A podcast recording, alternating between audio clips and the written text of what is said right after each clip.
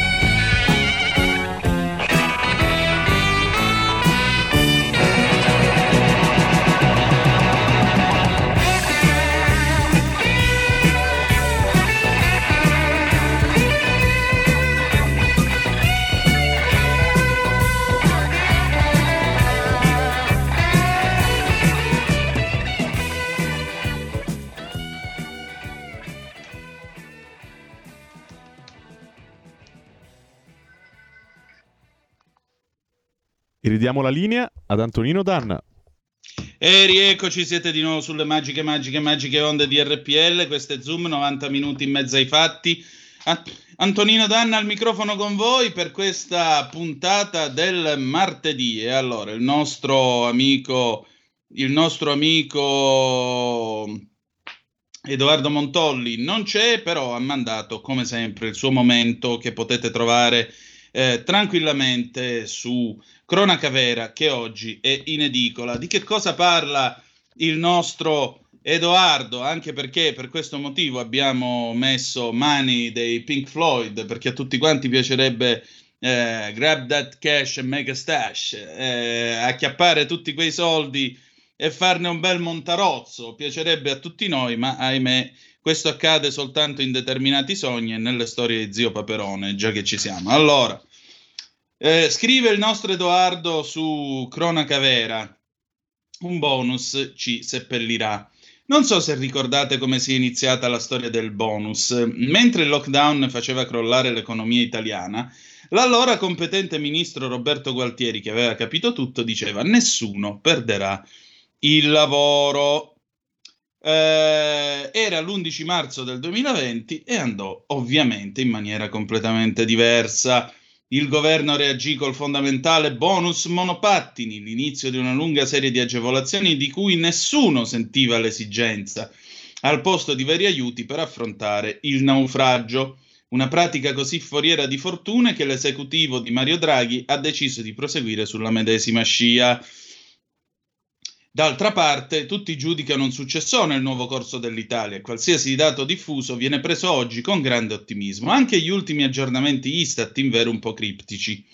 Nel mese di agosto 2021, rispetto al mese precedente, diminuiscono gli occupati e si registra un lieve calo dei disoccupati a fronte di una crescita degli inattivi. Tradotto, non solo sono diminuite le persone che lavorano, ma sono aumentate le persone che un lavoro non lo cercano nemmeno più i cosiddetti inattivi. E anche se i giornali provano a infondere fiducia titolando da inizio anno il saldo di 430.000 posti in più, la realtà è che 9 di questi posti su 10, come sottolineato dalla Banca d'Italia, sono a termine. Ecco, questo è un tema che mh, ieri abbiamo affrontato tra l'altro con Simone Cagliano della Fondazione Studi Consulenti del Lavoro. Mm, se non avete ascoltato la puntata di ieri, vi invito a recuperarla tra i podcast. Potrebbero, scrive ancora Montolli su Cronaca Vera, potrebbero a questo punto cambiare l'articolo 1 della Costituzione. L'Italia è una repubblica democratica fondata sul lavoro a termine purché munito di Green Pass. Invece, appunto, se siamo all'informazione sempre più lontana dalla realtà, va tutto benissimo. Così anche per i nuovi bonus. Gli ultimi riguardano addirittura le macchine usate, fino a 2.000 euro. Certo, all'inizio doveva essere fino a 4.500, ma perché lamentarsi? Sarà senz'altro più utile di quello dei monopattini. E allora analizziamolo. Un ruolo fondamentale lo gioca l'anzianità della macchina. Deve avere almeno 10 anni ed essere vostra da almeno 12 mesi. D'altra parte avete magari un vecchio diesel station wagon, perché la vostra è una famiglia numerosa e l'avete comprato quando ancora vi dicevano che il diesel inquinava meno. Ora invece quell'auto in alcune regioni non può proprio più circolare, tranne in alcuni orari, dato che è un euro 4. E le verità sull'inquinamento sono cambiate. Se volete andare a lavoro a piedi sarebbe consigliabile, se non volete andare a lavoro a piedi sarebbe consigliabile cambiare vettura. Il secondo paletto messo dal governo per il bonus è che il costo dell'auto non superi i 25.000 euro, ma non è un vostro problema. Se lo fosse, avre- non avreste bisogno dei 2000 euro. Quindi direte finisce qui? Non proprio. L'auto che dovete comprare deve essere un Euro 6 con emissioni di CO2 non superiori a 160 grammi chilometro e l'esatta cifra che vi spetta dipende da queste. Provate a cercare in rete, ma niente. Vi dicono posti della macchina, carburante, proprietari, ma mai nessuno si è sognato di mettere nei parametri di ricerca e vendita le emissioni di CO2 sicché bisogna informarsi sui, t- sui siti specializzati. Dunque, per avere i 2000 euro l'auto acquistata deve contare al massimo su emissioni fino a 160 grammi chilometro, anzi fino a 60 grammi chilometro, scusate. Quali sono? le auto elettriche e alcune ibride plug-in rarissime da trovare usate e soprattutto costosissime. Ed ecco che si spiega il tetto imposto dal governo dei 25.000 euro. Per auto usate con emissioni tra i 60 e i 90 grammi chilometro vi spetta un contributo della metà. 1000 euro che comincia ad essere non esattamente importante. E quali macchine hanno queste caratteristiche? Nessun giornale lo spiega, probabilmente perché nessuno lo sa. Figuriamoci i siti dei concessionari. Noi abbiamo solo trovato qualche raro diesel in più, poca roba. Sicché dovrete accontentarvi verosimilmente della terza fascia, quella degli Euro 6 che va dai 91 ai 160 grammi al chilometro. Quali sono? Sono le auto immatricolate a partire dal settembre 2017 e certamente dal gennaio del 20. E in cosa consiste il bonus? Si tratta della bellezza di 750 euro per un'auto che non deve avere più di 4 anni e i cui costi evidentemente non sono bassi. Dopo tanta ricerca, tanto vale insomma che vi teniate la vostra, mandiate al diavolo l'ennesimo bonus e mettiate via i soldi per le bollette. Ci costeranno infatti in media il 30% in più di quella della corrente e il 15% in più di quella del gas, aumenti mai visti prima, veri stravolgimenti in pieno stato d'emergenza e con la disoccupazione incalzante che tutti però ancora una volta commentano positivamente con l'intervento del governo, che ha scongiurato aumenti rispettivamente del 45 e del 30%. Pensa che fortuna abbiamo avuto, ci tocca pure ringraziarli, anche perché, spiegano gli attenti cronisti, per chi è in difficoltà è stato potenziato il bonus sociale elettrico, idrico e del gas. Bene allora. A chi spetta l'ultimo decisivo bonus? ai titolari del reddito pensione di cittadinanza, alle famiglie con un ISE non superiore a 8.265 euro e a quelle con almeno 4 figli a carico e ISE non superiore ai 20.000 euro. Inutile controllare se vi rientrate. Se poco poco tu e tua moglie avete un lavoro da operaio e tre figli, o siete due comuni pensionati, allora è finita. Per lo Stato siete ricchi da far schifo e il bonus vi seppellirà. Questo è il nostro Edoardo con il suo momento, la sua magnifica rubrica su eh, Cronaca Vera che oggi è in edicola. Io vi invito ad andarla a comprare.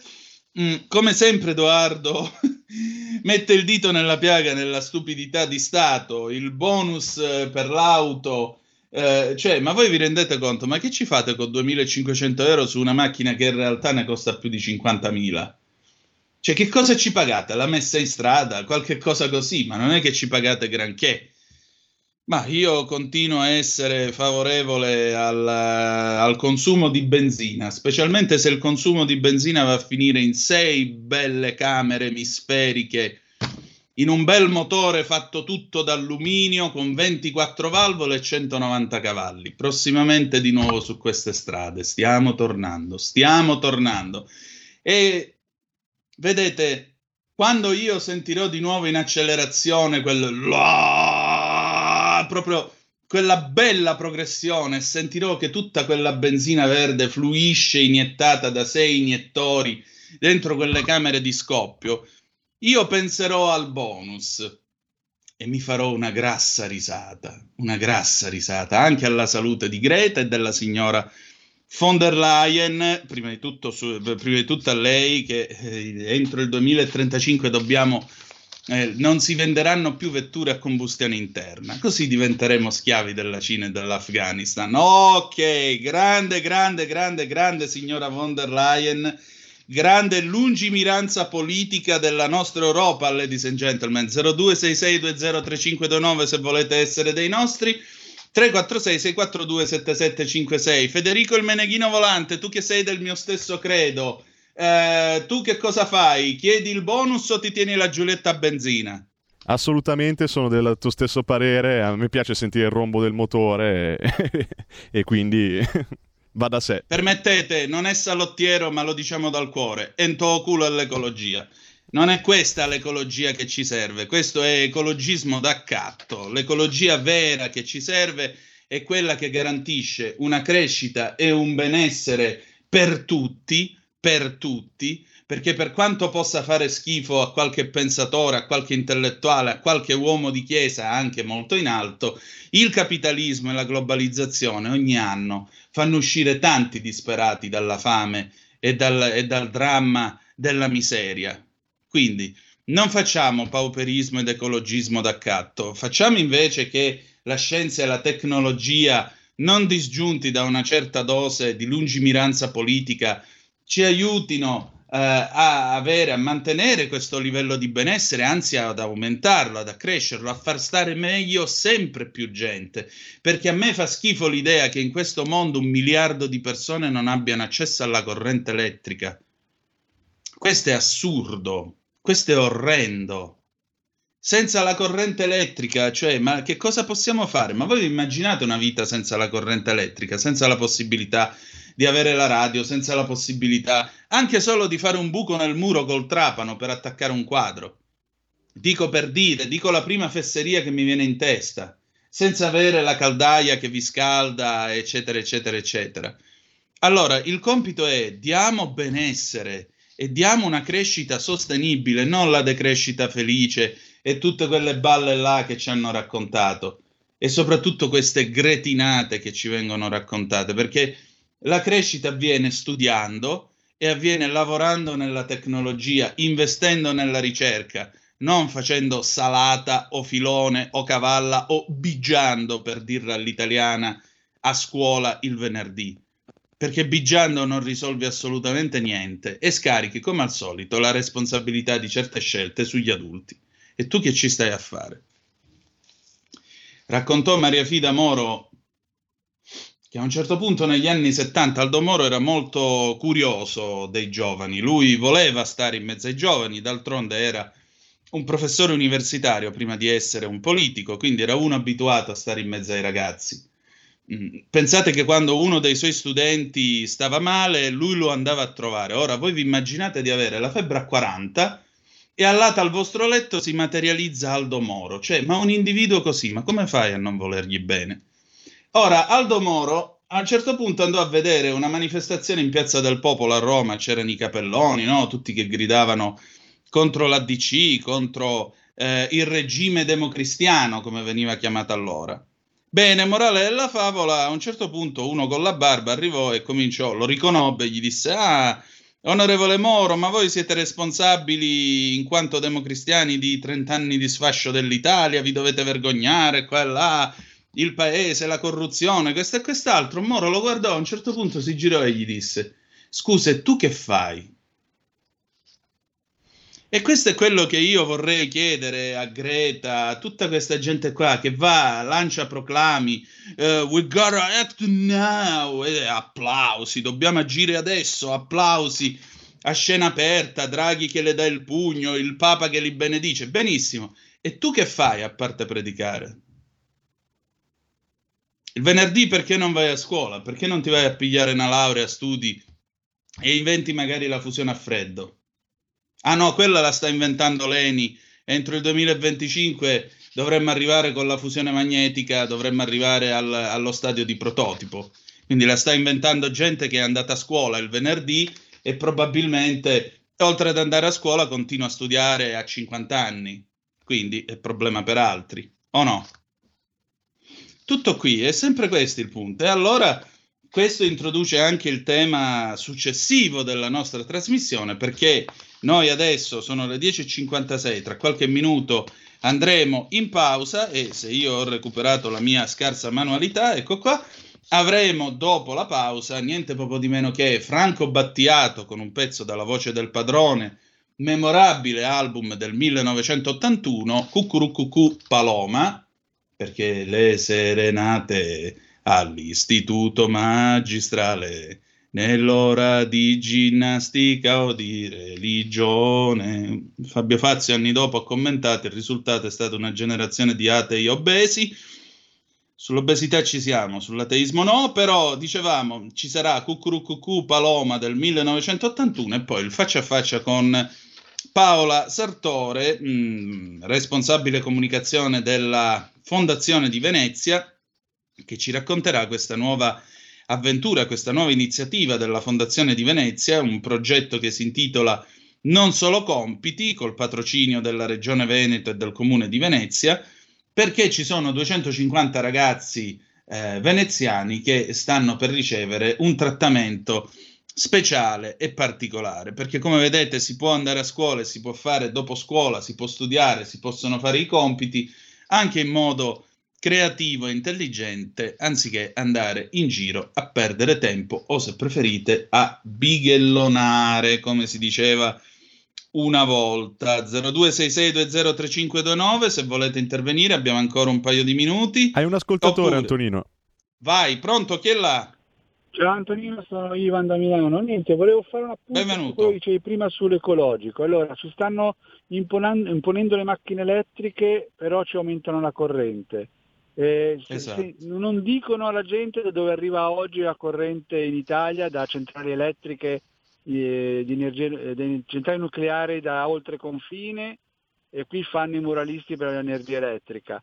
Eh, tutta l'energia elettrica viene prodotta centrale a combustione e, e pertanto mi sembra di essere preso in giro in continuazione. Mi volete far comprare l'auto elettrica e poi mi punite se uso l'elettricità perché viene fornita da eh, centrali a combustione, proprio ci prendono per, per, il naso senza poi contare che ci sono i paesi del terzo mondo che inquinano, cioè inquinano perché non hanno aiuto dal, dalla, dal, dal paese, della, dal, dall'Europa, dall'Occidente, dove fanno tanto moralismo e poi se ne fregano delle, delle condizioni del resto del mondo, insomma.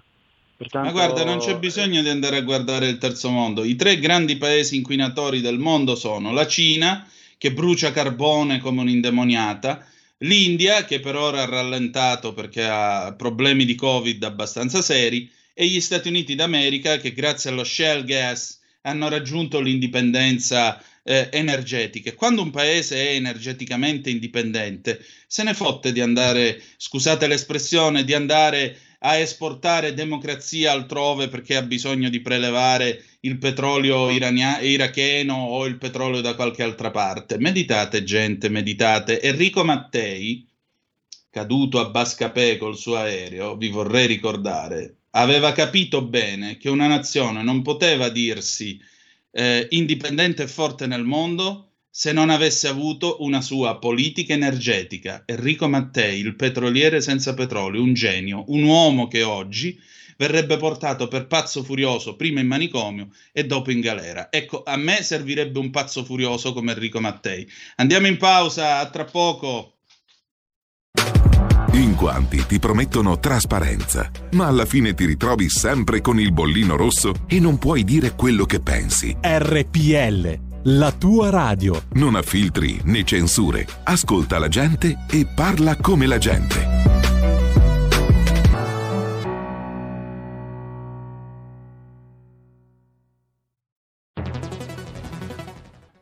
Il futuro appartiene a chi fa squadra.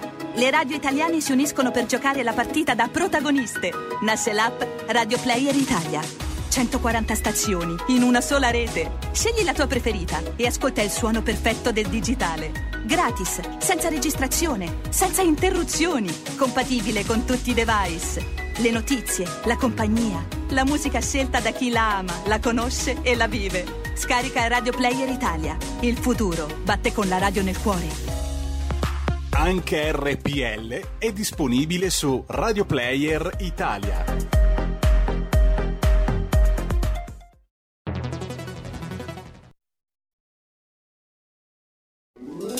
Stai ascoltando RPL. La tua voce libera, senza filtri né censura. La tua radio.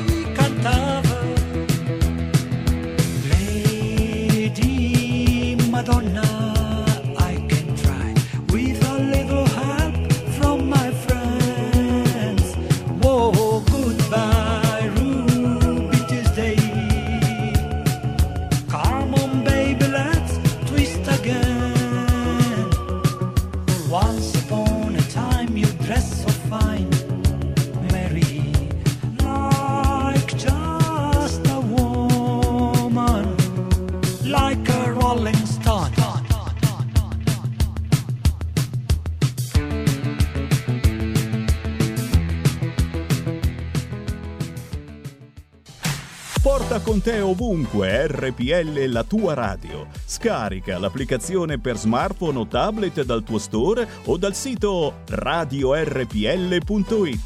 Cosa aspetti?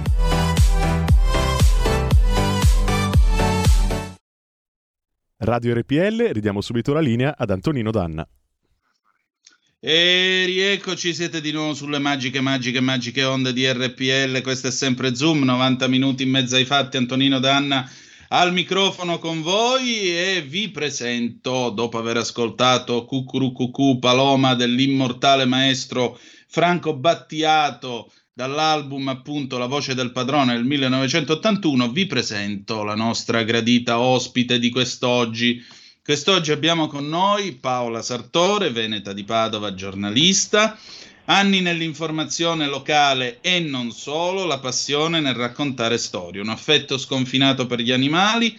Oggi è responsabile della comunicazione istituzionale per la Fondazione di Venezia, fondazione d'origine bancaria, che si occupa come comunità di persone di lavorare insieme per dare al territorio veneziano strumenti con cui crescere e migliorare. Un gruppo di uomini e donne che hanno fatto di cultura, ricerca, istruzione e formazione capisaldi della loro attività professionale, ma anche patrimonio culturale e non solo, una rete sul territorio che fa sistema e tra poco vi faremo vedere come funziona questa rete un punto di riferimento per chi vuole essere attore della vita sociale, artistica, culturale, scientifica, economica di Venezia e del suo territorio. Inoltre, nel suo passato, tra il 1989 e il 1996, ha insegnato italiano, storia, educazione civica in un istituto professionale e quindi questo c'entra perché? Perché adesso stiamo parlando appunto di un progetto che comincia con il fare i compiti a casa, anzi non solo compiti, come l'iniziativa che la Fondazione di Venezia ha lanciato il 4 ottobre e che tocca al momento 250 studenti in laguna. Paola, benvenuta a Zoom e poi... Antonino, buongiorno, presentazione direi più che esaustiva, hai toccato uno dei punti sostanziali eh, che ha dato proprio da una parola, la parola rete, eh, è un po' il trade union eh, di tutto quello che vi racconterò, vi racconterò oggi. Hai detto bene, è una proposta per i giovanissimi, in particolare per i ragazzi e le ragazze fra gli 11 e i 14 anni ed è una proposta eh, per riuscire a fare non solo compiti. Eh, il titolo del progetto, hashtag non solo compiti, perché eh, l'intenzione della Fondazione di Venezia insieme a una rete di partner molto significativa sul territorio ha eh, deciso di offrire a questi ragazzi eh, degli spazi che possono essere educativi ma anche aggregativi e ricreativi eh, tenendo conto che eh, stiamo uscendo e sta partendo un anno scolastico in presenza a tutti gli effetti, eh, stiamo uscendo dicevo da un anno e mezzo um, di condizionamenti, di limitazioni, di isolamento anche provocati dal Covid-19 e il pensiero è stato quello di accompagnare i ragazzi in questa specifica fascia d'età e non a caso in questa specifica fascia d'età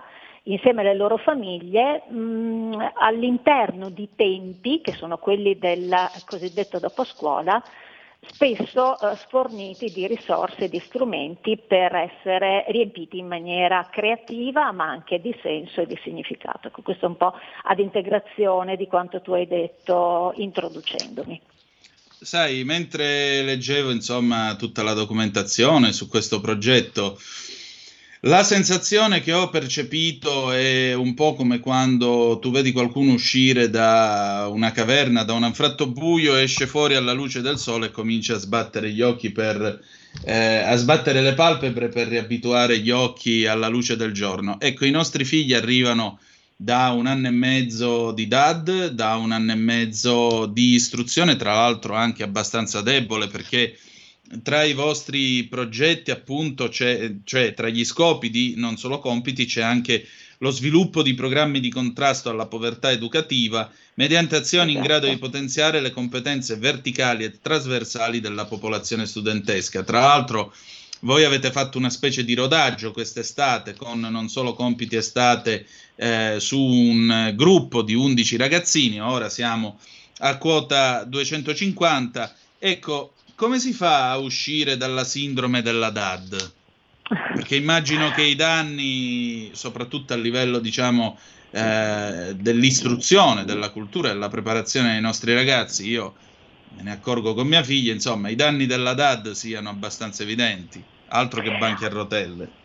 Allora, eh, dirti come si faccia ad uscire dai danni della DAD eh, è una domanda da un milione di dollari, eh, indubbiamente anche da un milione di euro volendo, non è una risposta facile, la domanda è estremamente difficile, eh, si cerca di offrire eh, delle opportunità ai ragazzi e alle famiglie, ecco, si cerca di accompagnarli ehm, in un percorso che vuole essere sì educativo e di completamento di quanto viene fatto nelle scuole, ma anche di arricchimento ulteriore. Eh, non crediamo si possa ridurre eh, il tempo più o meno vuoto dei nostri ragazzi, in particolare nel pomeriggio, eh, ad una questione eh, solamente di compiti da fare a casa. I ragazzi hanno infinite potenzialità, infinite risorse, eh, nell'anno oh, di DAD e eh, nell'isolamento a cui sono stati costretti dal Covid non hanno avuto modo di esprimersi e quando l'hanno fatto l'hanno fatto in maniera condizionata e viziata proprio dalla dall'interposizione di mezzi tecnologici spesso, loro stanno, come dicevi tu, in qualche modo uscendo da questo anfratto che non era buio, per carità era eh, pieno di luce, di colori, di suoni, però eh, era un anfratto in cui hanno vissuto relativamente in solitudine eh, i loro tempi, le loro passioni e le loro aspirazioni. Quindi eh, il segreto, non dico del successo, ma eh, di un passo avanti verso l'affrancamento dei ragazzi da questo eh, fardello che si stanno portando dietro, credo sia la professionalità degli adulti eh, che vengono messi a fianco di questi ragazzi e devo dire che per non solo compiti è stato fatto un grandissimo lavoro da questo punto di vista di individuazione, di selezione, di um, messa a punto di un sistema di soggetti. Uh, in questo senso fondamentale è stato il lavoro di Monica Nobile che è la uh, coordinatrice del progetto.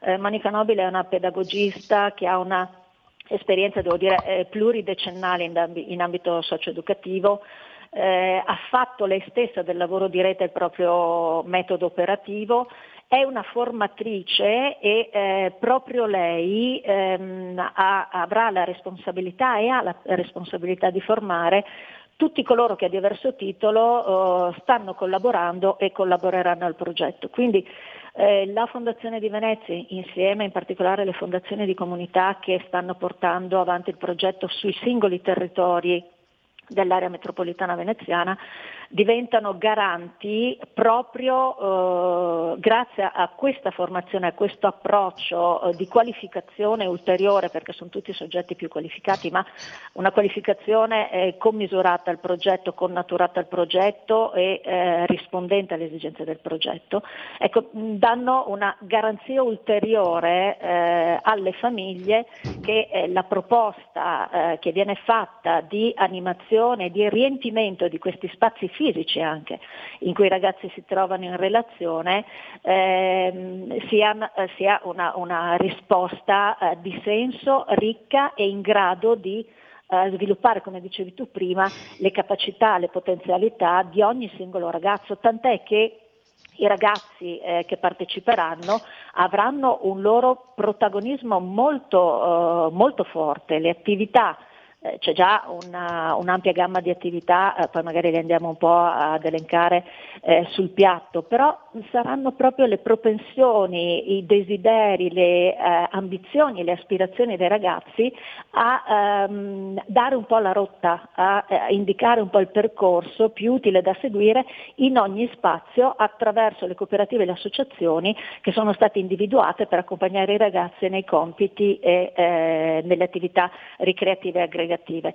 Eh, ragazzi protagonisti, ti dicevo, anche nella eh, componente scientifica che questo progetto ha, perché non è che eh, siano stati individuati degli spazi, siano stati individuati dei soggetti ehm, che, che, che, danno, uh, che riempiono questi spazi di attività, e punto lì e li si butta lì e poi si arrangiano, eh, tutto il percorso che seguirà l'anno scolastico verrà monitorato, eh, quindi ci saranno delle, eh, delle, verifiche, delle valutazioni in, in itinere, dei questionari, delle schede di efficacia nelle quali i ragazzi saranno protagonisti, quindi saranno anche loro a valutare la bontà di questo progetto e quindi a dirci se effettivamente siamo riusciti a dare una risposta buona al loro uh, bisogno di uscire dal condizionamento anche della DAD non so se sono riuscita ad essere Sì, no, direi di sì, anche perché chiara. appunto ci saranno laboratori, ci saranno corsi di istruzione ai new media, eh, esperienze formative anche in chiave green alla scoperta del territorio, visite a musei, gallerie, centri espositivi e multimediali, le visite a musei che Dio vi benedica perché veramente io in questi giorni ho letto eh, c'è una pagina su Facebook, ora sembra una pagina ironica, ma in realtà è una pagina che mostra molto l'ignoranza dell'italiano medio. Eh, insultare su TripAdvisor ritenendosi grandi chef. Ecco, pubblicavano un commento di un tizio che era stato a Castel del Monte e si lamentava del fatto che dentro Castel del Monte ci fosse un museo. Dice: Io non ho intenzione di vedere quattro cocci arrugginiti, ci dovrebbe ah. essere solo un museo per regione.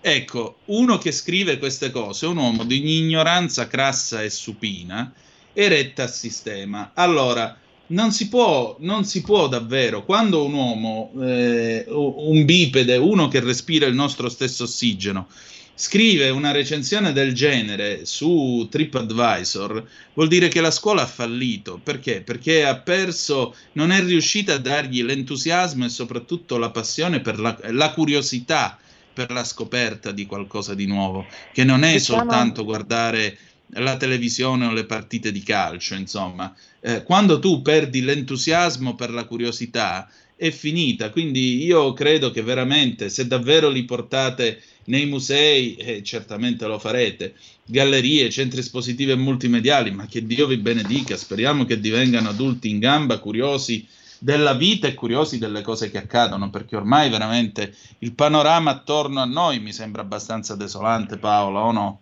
Ma guarda... Eh, tu hai pure insegnato, quindi credo che abbia le carte in regola per poter dire la tua.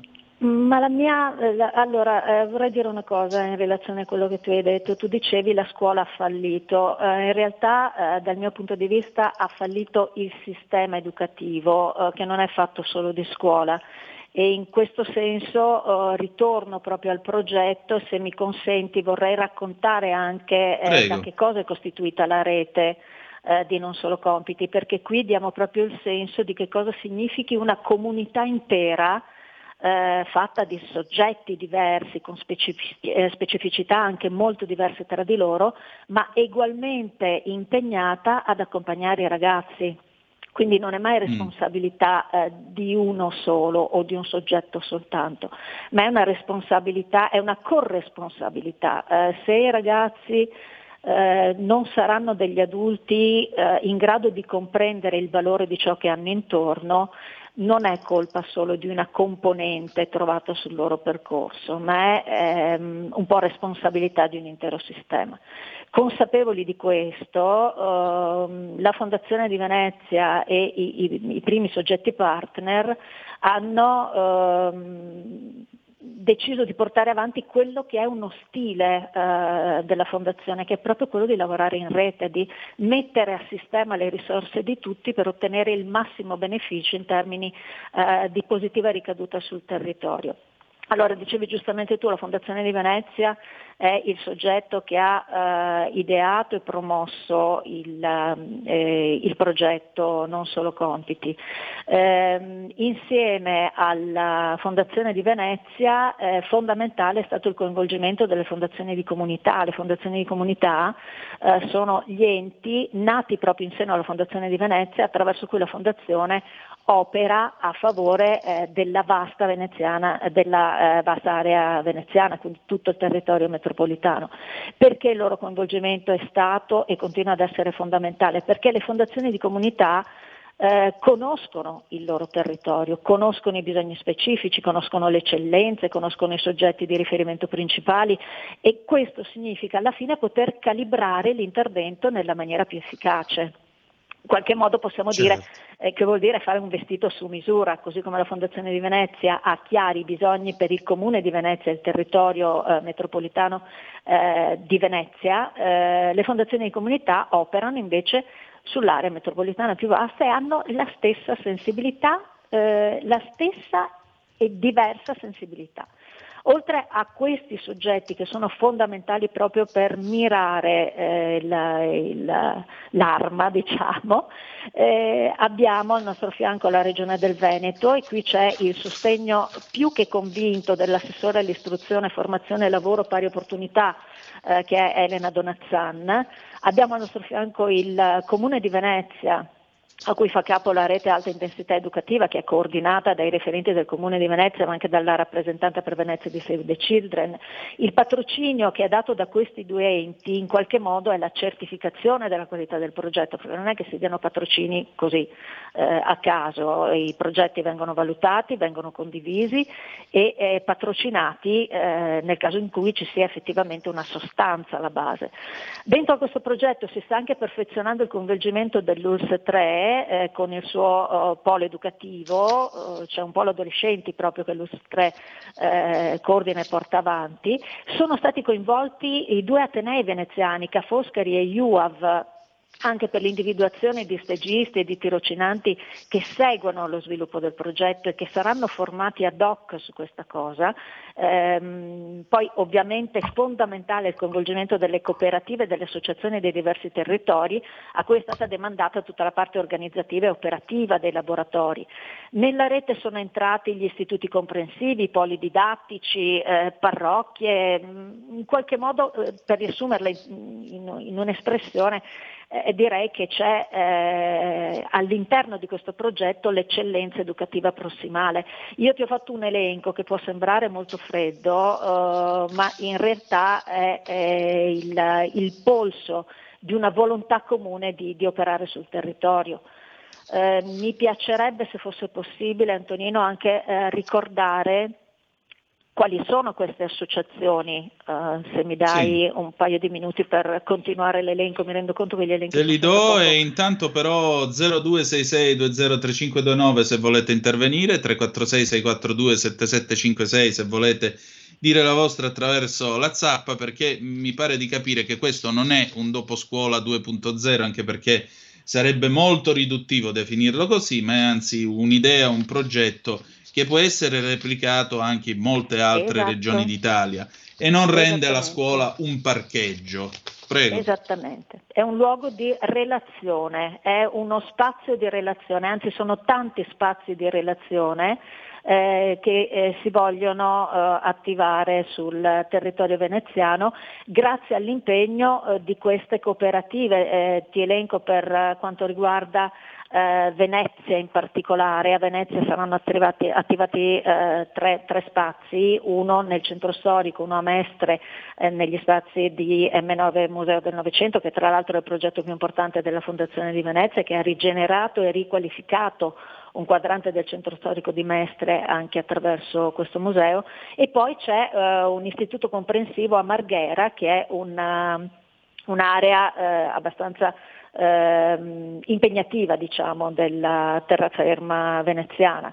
Eh, sul territorio invece ad essere coinvolti sono i territori del Porto Gruarese, l'area di Chioggia, la Riviera del Brente, il Miranese, il San Donatese. In queste aree ehm, opereranno, mi sono dimenticata di dirti quelli di Venezia che sono eh, la ehm, società cooperativa sociale Sum, la cooperativa sociale Onlus Itaca, eh, sul territorio vasto invece eh, saranno operativi di nuovo la cooperativa sociale Onlus Itaca, la cooperativa sociale Onlus Titoli Minori, la cooperativa di solidarietà sociale Giuseppe Olivotti e l'associazione di promozione sociale La Sfera di Pistacchio.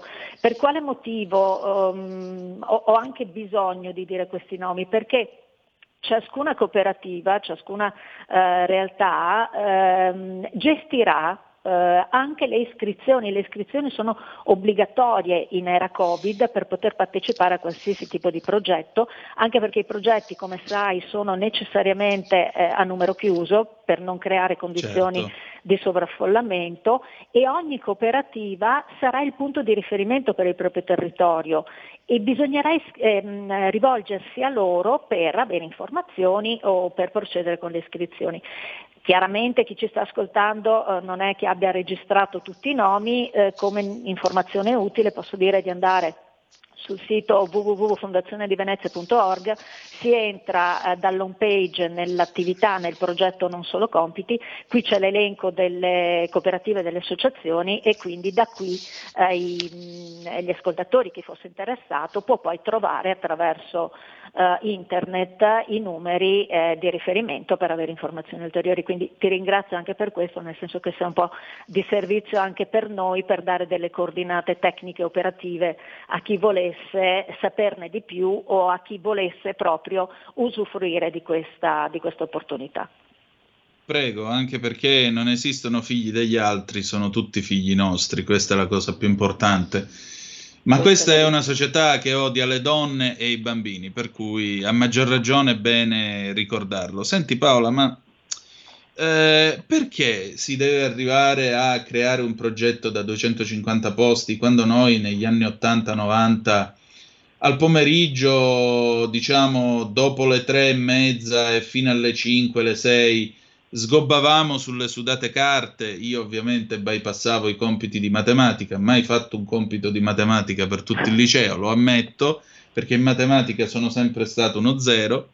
Comunque, voglio dire, eh, noi facevamo la nostra tirata di compiti, diciamo, fino alle 6 di sera, poi si prendeva il telefono, quello bigrigio con la rotella, o più avanti il sirio bianco e celeste, si chiamavano gli amici, eventualmente si diceva ci vediamo al tale posto, ci, ci vediamo, andiamo a sparare due fesserie, andiamo a bere una cosa, andiamo a mangiare qualcosa, non lo so. Perché dobbiamo arrivare a questo? Com'è cambiata la società? Anche perché questo progetto è espressamente rivolto alle donne che lavorano, per esempio. Sì, è rivolto ai soggetti eh, per i quali la vita oggi è diventata eh, più complicata, quindi nel caso specifico eh, un'attenzione particolare alle madri lavoratrici. Eh, però eh, la, eh, io spenderei una parola anche proprio sul perché la fascia d'età 11-14, eh, mm. perché è vista un po' come un'età di mezzo oggi in particolare. Per noi eh, lo era di meno eh, perché avevamo non avevamo i, i, mezzi tecnologici che ci sono adesso, quindi avevamo bisogno di relazione fisica con gli altri coetanei e avevamo comunque anche delle città più a misura di ragazzo, oggi lo sono molto meno. I ragazzi fra gli 11 e i 14 anni oggi eh, vivono eh, quella che eh, è stata definita per il progetto l'età di mezzo, sono ancora un po' troppo immaturi, un po' troppo acerbi per gestire da solo il loro tempo. Teniamo conto poi che la scuola secondaria di primo grado è la scuola dove si registra la maggior carenza di scuola a tempo pieno, eh, quindi con le relative conseguenze in termini eh, di accompagnamento, di sostegno, di eh, qualificazione del tempo nella fascia pomeridiana. I genitori oggi come oggi eh, lavorano praticamente tutti, eh, quindi non c'è più eh, nemmeno la dimensione di famiglia allargata o, o con, con, i nonni, con gli zii, eh, che in qualche modo ai tempi nostri eh, ci permetteva anche di trovare un interlocutore adulto eh, all'interno della nostra dimensione familiare. Eh, queste condizioni non ci sono più, ehm, questo progetto in qualche modo cerca di accompagnare i ragazzi eh, che non, non, non hanno più quella spontaneità che avevamo forse noi alla loro età, a ritrovare anche la spontaneità della relazione. Eh, il piacere della relazione, la, la voglia anche di eh, manipolare cose, di creare oggetti, di eh, suonare, di dipingere, di mh, mm, giocare a palla, insomma tutte quelle cose che un tempo erano assolutamente normali e che oggi anche causa Covid normali non sono più purtroppo. Eh, si tratta però, io credo, un po' di eh, semplicemente di risvegliare queste curiosità, queste capacità innate nei ragazzi, eh, di fare gruppo, di fare relazione e di ritrovare anche eh, insieme a loro il piacere della relazione. Eh, perché oggi sia diverso da ieri è una domanda eh, che ci si fa generazione dopo generazione eh, una risposta perfetta non la si trova, eh, credo sia importante adattarsi in qualche modo alla uh, situazione eh, contingente per tirare fuori il meglio e promuovere anche la riscoperta da parte dei ragazzi delle loro capacità, delle loro propensioni. Il progetto Non Solo Compiti ha in particolare questo obiettivo, renderli di nuovo protagonisti, ma protagonisti in positivo ed è un augurio che facciamo totalmente nostro. Paola, grazie del tuo tempo e grazie per essere stata con noi oggi a Zoom. Grazie a voi, grazie e buona continuazione di trasmissioni.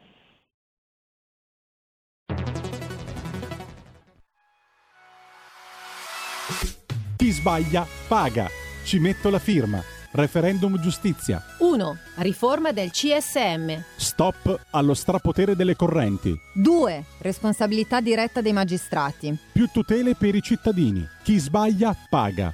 3. Equa valutazione dei magistrati. I magistrati non possono essere controllati solo da altri magistrati. 4. Separazione delle carriere dei magistrati. Stop alle porte girevoli per ruoli e funzioni. 5. Limiti agli abusi della custodia cautelare. Per una giustizia giusta è un equo processo per tutti. 6. Abolizione decreto Severino. Più tutele per sindaci e amministratori. Firma anche tu ai gazebo della Lega nelle piazze e in tutti i municipi d'Italia. Trovi tutte le informazioni sul sito legaonline.it. Chi sbaglia paga. Ci metto la firma. Referendum giustizia.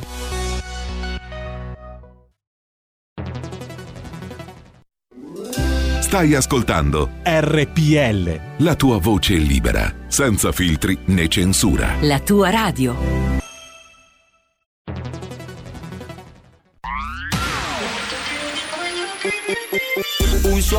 Così non l'hai mai sentito baby. Da Plus molto più di quello che credevi. Programmi, musica, multimedialità. Da Plus suono nuovo di alta qualità. Digital Radio Il suono perfetto. Dub Plus. Anche RPL, la tua radio, è in Digital Radio. Porta con te ovunque RPL la tua radio. Scarica l'applicazione per smartphone o tablet dal tuo store o dal sito radiorpl.it. Cosa aspetti?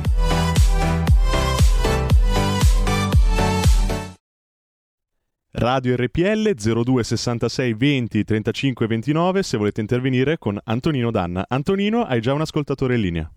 Oh, benissimo. E allora pronto chi è là? Ecco Pronto?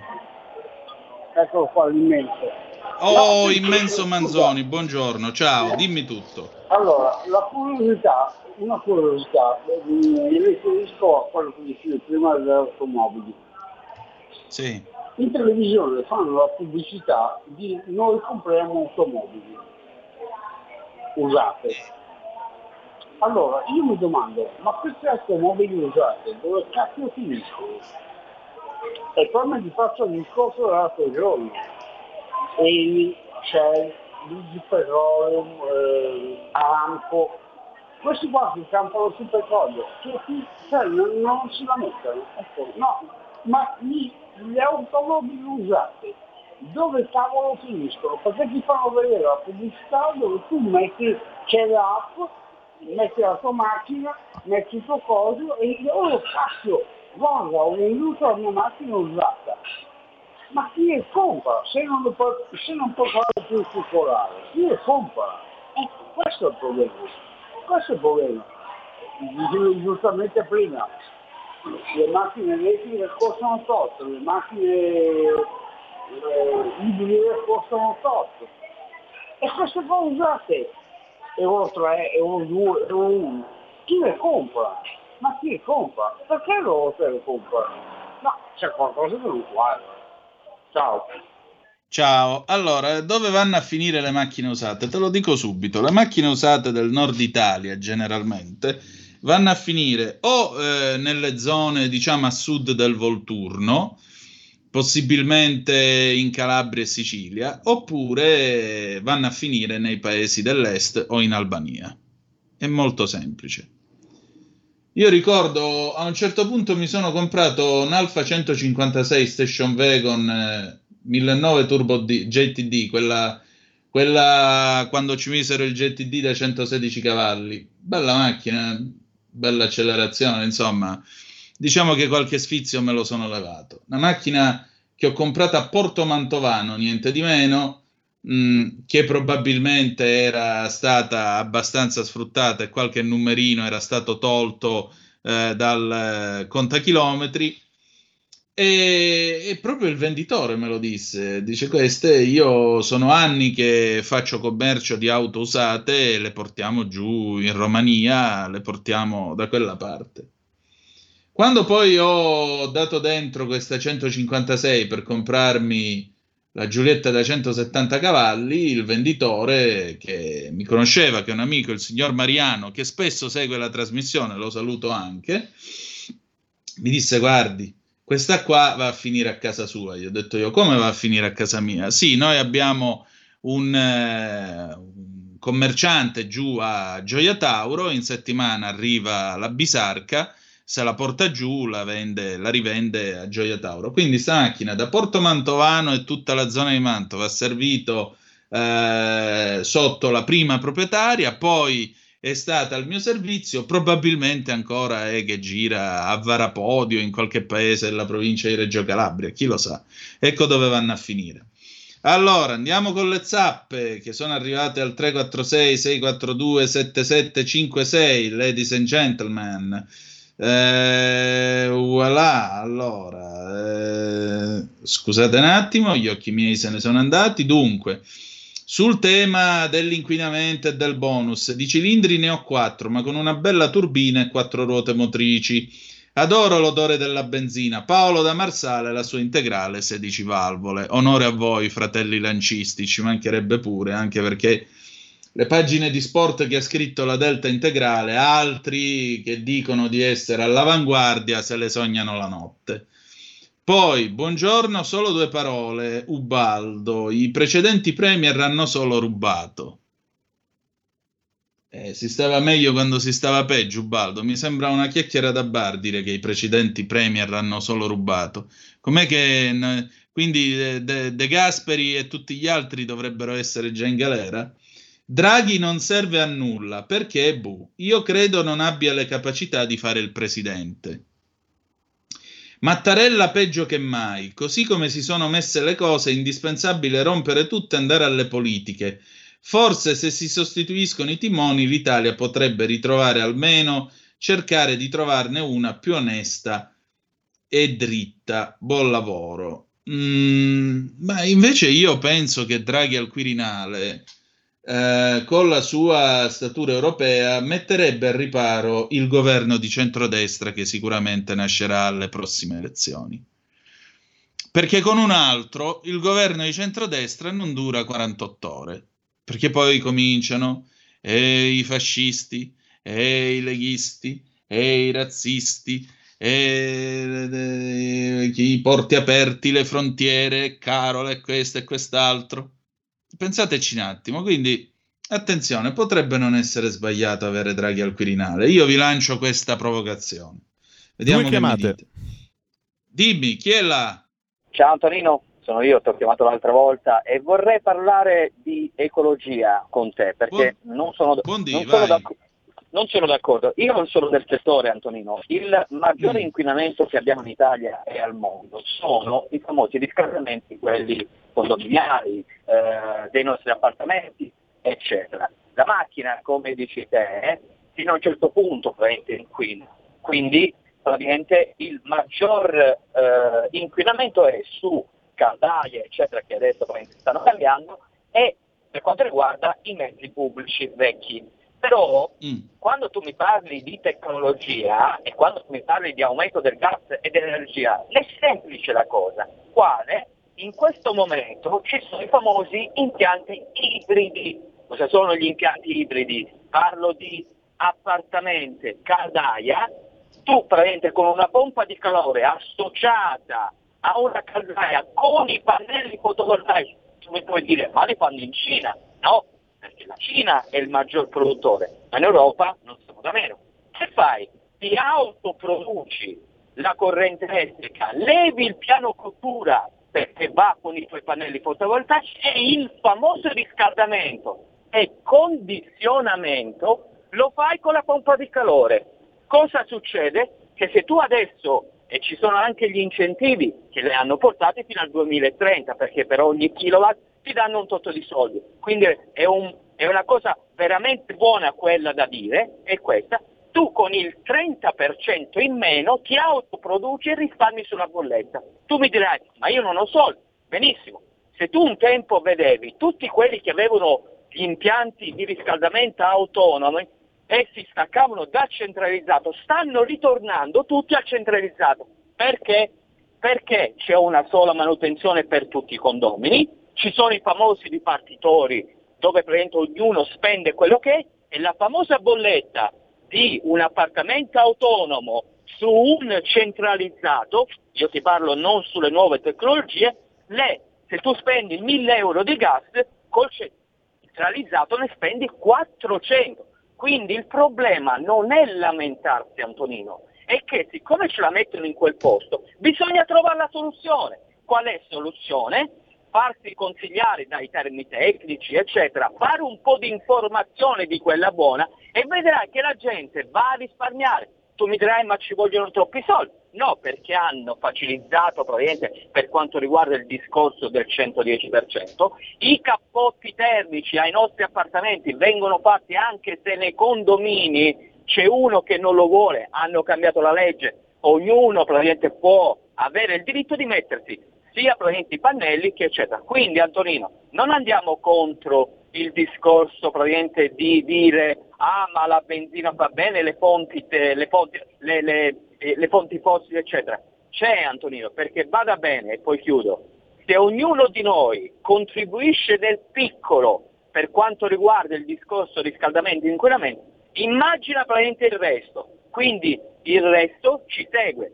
E l'ultima cosa, le aziende le aziende hanno la possibilità di investire in tutto ciò e risparmiare sulla bolletta elettrica. Questo ti volevo dire, questo era il mio pensiero, essendo del settore, se fai una puntata con qualcuno che legge questo settore, ti aprirà un mondo e vedrai. Grazie Antonino. Grazie a te, ma il punto non è che io ho detto viva il combustibile fossile, io ho detto un'altra cosa, ho detto che abbiamo il diritto e il dovere di garantire non solo il benessere attuale, ma di ampliarlo per tutti quanti. Per cui se c'è il sistema ibrido che alimenta la pompa di calore e vai in quel posto a chi mi vende il gas a prezzo triplicato, ma ben venga non una ma cento volte. Guarda che stiamo dicendo la stessa medesima cosa. Cioè l'obiettivo è mantenere lo stesso benessere che ho ora, eh, garantendolo in modo sostenibile, tanto per cominciare, secondo facendolo costare di meno. Poi attenzione però, perché eh, io mi chiedo, dici tu, eh, ma stanno tornando al centralizzato. Pure noi in condomini avevamo il centralizzato, se non che un bell'inverno che venne giù la neve, eh, quel fenomeno del capocondomino continuò a tenere spento per risparmiare il, il, eh, come si dice, la nafta, perché c'era la caldaia diesel, niente di meno. E allora mio padre a quel punto chiamò l'Ital Gas Sud, che a quel tempo giravano per Vibo Valencia implorando la gente perché il metano, il metanodotto era stato passato verso l'82-83. Chiamò l'Ital Gas Sud che a quel tempo girava implorando in paese mettetevi la caldaia perché così almeno avete la vostra indipendenza fece mettere la caldaia per primo dentro, dentro il condominio e si staccò dal centralizzato proprio per questo, almeno mi riscaldo quando voglio io. Cioè, mh, sì, ci sono dei pregi, ci sono dei difetti. Poi mi chiedo con un sistema eh, a pompa di calore e i pannelli solari come fai a scaldare d'inverno un, un, un palazzone di 10 piani o 20 piani in quel di Milano? Perché eh, non è che d'inverno eh, chi sto paese do sole con, tutte, con tutto il bene che voglio a questa zona, ma eh, piove, sono due giorni per esempio che piove ed è scuro, come fai a caricare il pannello solare? E poi diciamoci la verità, eh, a me i pannelli solari non piacciono molto perché stanno distruggendo e deturpando una parte del paesaggio in questo paese. Tu alle volte vai lungo l'autostrada, giri questa nazione, Vedi per esempio immensi appezzamenti di terra con tutti questi pannelli che si mangiano terreno che potrebbe essere agricolo, per esempio. Potrebbe essere coltivato eh, a olivi, potrebbe essere destinato alla produzione. Invece stanno lì e deturpano il paesaggio, fianchi di montagne cinti da questa cosa argentea, di tutti questi specchi, specchi, specchi. Le, colo- le, turbine eoliche non ne parliamo, le turbine eoliche, ha ragione Vittorio Sgarbi, hanno violentato letteralmente il paesaggio italiano. Mamma mia, io quando atterro alla Mezzia Terme, cioè, cerco sempre di non guardare mai, guardo solo la pista, perché se guardo attorno mi vengono i nervi. Tutte le colline attorno alla Mezzia Terme, lungo la strada che va verso Catanzaro, perché l'aereo alle volte può sorvolarla, tutte ricoperte di turbine, turbine, turbine. Prendi l'autostrada per salire su verso Vibo, turbine, turbine, turbine. Ed è orrendo anche solo a vedersi. Sulla A26 ne misero una, ne hanno messa una proprio alla galleria, prima della galleria del Passo del Turchino. Un mostro, quando la vedi di notte ti inquieta da, da, da, quanto è grande, alta e così via. Ha ragione Sgarbi, le dovrebbero togliere perché rovinano il paesaggio. Poi parliamo di quanta corrente producono, se sono allacciate, perché negli anni passati qualche scandalo c'è stato pure di questo genere. Io non discuto per carità la serietà eh, di chi le installa e le allaccia alla rete elettrica.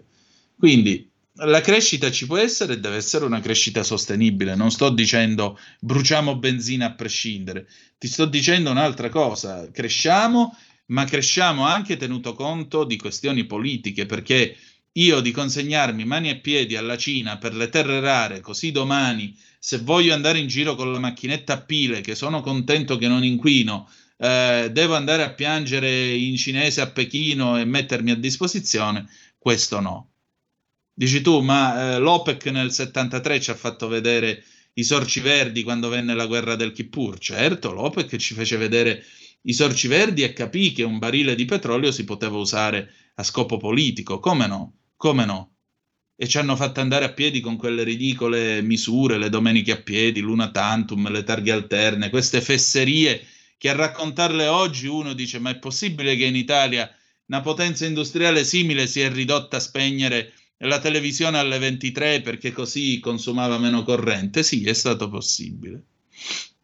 O nel 76 su suggerimento di Fanfani a inventare Domenica In perché così la gente la domenica se ne stava in casa anziché andare a fare la gita fuori porta e consumava benzina. Eh. Eppure in questo paese abbiamo inventato queste cose, quindi... Però al di là di quello che l'OPEC ha fatto nel 1973, l'Occidente ha saputo reagire. E il petrolio del mare del nord, gli studi sul fracking e lo shale gas e tutto il resto hanno spiegato all'OPEC che l'uso politico del petrolio poteva anche essere limitate e che con il loro petrolio potevano arrivare anche a farsi il pediluvio. Quindi, mentre col petrolio bene o male un equilibrio si è trovato, ma quando tu hai un monopolista e quel monopolista si chiama Pechino delle terre rare, che ha anche le mani sull'Afghanistan, ma di che cosa vogliamo parlare? Altra zappa che è arrivata, la Meloni avrebbe dovuto spiegare eh, perché i suoi non hanno voluto Albertini, hanno consegnato la città a Sala lanciandolo per la regione. Forse voleva danneggiare Salvini, c'è riuscita, ma il centrodestra è mezzo morto. Ma no, io non credo che il centrodestra sia mezzo morto, anzi. Anzi, a maggior ragione questo è il tempo per chiarirsi le idee e per marciare più compatti. Piccola precisazione, quella che stanno sviluppando all'ENI, grazie alla precisazione, non è la fusione fredda, è quella ad elevata temperatura. Grazie, mm, Buona, grazie per la precisazione. Poi, vabbè, c'è un, una zappa elogiativa del sottoscritto, ma non la leggo, così risparmio i 200 euro sotto il lavandino in bagno e andiamo verso la fine di questa puntata. Si sono fatte le 11.49. E abbiamo ancora una chiamata per te, Antonino, e poi avremo il promo con Sara Garino in Skype. Ecco, visto che parliamo di energia, avremo la scintillante Sara Garino. Pronto? Chi è là? Pronto Antonino Mauro da Reggio Emilia. Grandissimo, ciao, come stai? Vedi, quando Manzoni ti chiedeva dove andavano le auto, che andavano sì, io mi ricordo benissimo quando ci fu la moratoria per la Romania, perché io conosco uno che ha sposato una rumena che tra l'altro era delle prime e faceva l'interprete per la polizia qua a Reggio. Mm. Si presentarono degli individui che si, si raccattavano su a, a bisarche intere le ritmo diesel, quelle 1700 col motore VM fatto a Ferrara e le portavano là. Per il resto adesso tutte le auto che vengono vendute vanno a finire esattamente nei paesi del terzo mondo, ovvero in Africa, perché c'è pieno di peso in Africa, usate che vanno a nafta, come, mentre invece qua è tutto vietato. C'è a Reggio Emilia, io sono stato uno prima di venire qua, ho abitato in una zona dove c'era il teleriscaldamento perché poi mm. c'era un inceneritore gemello a quel primo che c'era a Brescia che bruciava i rifiuti, produceva acqua calda che veniva attraverso le condutture, andava a riscaldare e a dare acqua calda a tutta la città. Dopo ho cambiato casa, sono in un appartamento che ha una piccola caldaia monouso, ho un climatizzatore di ultima generazione per quanto c'è caldo, perché c'è veramente caldo e ti posso dire, piuttosto che ritornare in quello che poteva essere l'inferno di un condominio unico, cioè di un, di un riscaldamento unico dovuto ai condomini, preferisco tenermi quello che ho. E soprattutto c'è una cosa, la Greta Thunberg, quella svedesella lì, farebbe meglio andare invece che venire a rompere i coglioni a Milano con Sala così, perché non va a parlare con Xi Jinping a, Pari- a, a, Tokyo, a Pechino oppure con eh, il premier indiano? Ecco, sono loro quelli che fanno l'inquinamento. Ciao. Grazie, che altro aggiungere? Niente, nulla da aggiungere né da, ripide, né da dividere ormai. È proprio così, hai ragione, hai pienamente ragione. E adesso, ladies and gentlemen, ecco a voi la scintillante Sara Garino su radiorpl.it, il nostro canale Facebook e il nostro canale YouTube. Oh, Sara carissima, buongiorno. Buongiorno Antonino, ben. Che cosa? Come? Ben trovato. Grazie, ben trovato anche tu. Grazie. Senti, allora, alle 12 i nostri radioascoltatori che cosa troveranno nel tuo bellissimo alto mare? Grazie Antonino. Guarda, naturalmente rimarremo anche noi sul punto di quello che è l'esito del post voto, però lo faremo da una prospettiva inedita, andando a coniugare senz'altro quello che è stato il risultato in Italia in una prospettiva direi più europea, facendo anche il paio con l'esito del voto in Germania di cui abbiamo già parlato nel corso di Alto Mare della scorsa settimana e quindi cercando di tratteggiare un quadro, se vogliamo, con un orizzonte, con una prospettiva più lunga e più ampia. Eh, mi sembra un parallelismo molto interessante. Tu come lo vedi? Guarda Antonino, come abbiamo già avuto modo di dire la, la, scorsa settimana ad alto mare, la politica, la geopolitica e anche la politica a livello comunitario, soprattutto quella europea, è una trama fitta di eventi che scalzano quelle che sono le dinamiche nazionali. L'abbiamo detto la scorsa settimana, classica farfalla che sbatte le ali da una parte poniamo in Germania e determina un uragano, un tornado in Italia. Esempio naturalmente non casuale. Quindi direi che assolutamente le cose vadano viste in una maniera parallela, duplice, anche perché Antonino, qua la grossa spada di Damocle, anzi le due grandi spade di Damocle sono da una parte il Quirinale, chi sarà l'inquilino del colle, dall'altra però chi potrà spendere e dovrà gestire la spesa del PNRR che determinerà il futuro senz'altro del paese per i prossimi decenni e i debiti delle generazioni a venire. Quindi è fondamentale che quei soldi vengano spesi bene e che quindi vengano gestiti da, da qualcuno di competente che sappia come spenderli. Al di là della persona singola ci deve essere anche un'idea politica dietro esatto. che metta, metta, quei soldi in destinazioni virtuose e produttive, senza scialacquarli in misure più o meno assistenzialiste. E ne parleremo oggi appunto con questa prospettiva duplice con Vittorio Feltri, che come il pubblico di Altomare sa è direttore editoriale di Libero, e poi con il nostro eurodeputato della Lega, Cinzia Bonfrisco, che assommerà proprio queste due sensibilità da una parte il dato nazionale, il risultato nazionale che chiaramente deve essere tenuto in considerazione, vedremo poi quale sarà il secondo tempo, eh, fra 15 giorni, dall'altra la prospettiva più ampia, più macro dell'Europa, un'Europa che, lasciami dire Antonino, ci auguriamo tutti possa, non dico tornare a essere, ma finalmente diventare madre e non matrigna. È un augurio ed è un appello che condivido pienamente. Allora, tra poco con Alto Mare, con la scintillante bravissima Sargarino. Grazie. Noi chiudiamo qui, ci ritroviamo domani alle 10.35 trattabili sulle magiche, magiche, magiche onde di RPL. Se volete restare con Sara, la canzone d'amore con cui ci lasciamo è appunto Una ragione di più di Mino Reitano, quindi avete una ragione di più per poter restare ad ascoltare Alto Mare visti i temi che si affronteranno. Grazie per essere stati con noi e ricordate che the best is yet to come, il meglio deve ancora venire. Vi hanno parlato Sara Garino e Antonino Danna. Buongiorno. Avete ascoltato Zoom, 90 minuti in mezzo ai fatti.